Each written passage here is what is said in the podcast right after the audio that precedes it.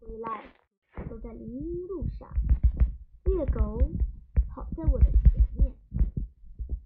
突然，我的猎狗放慢脚步，悄悄地向前走，好像嗅到了前面有什么野物。风猛烈地摇撼着路旁的白桦树。我顺着林荫路望去，看见一只小麻雀呆呆地站在地上，无可奈何地拍打着小翅膀。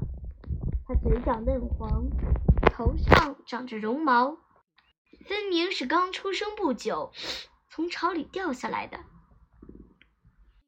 猎狗慢慢地走近小小麻雀，嗅了嗅，张开大嘴，露出锋利的牙齿。突然，一只老麻雀从一棵树上飞下来，像一块石头似的落在猎狗面前。它扎杀起全身的羽毛，绝望地尖叫着。老麻雀用自己的身躯掩护着小麻雀，想拯救自己的幼儿。可是因为紧张，它浑身发抖，发出嘶哑的声音。准备着一场搏斗。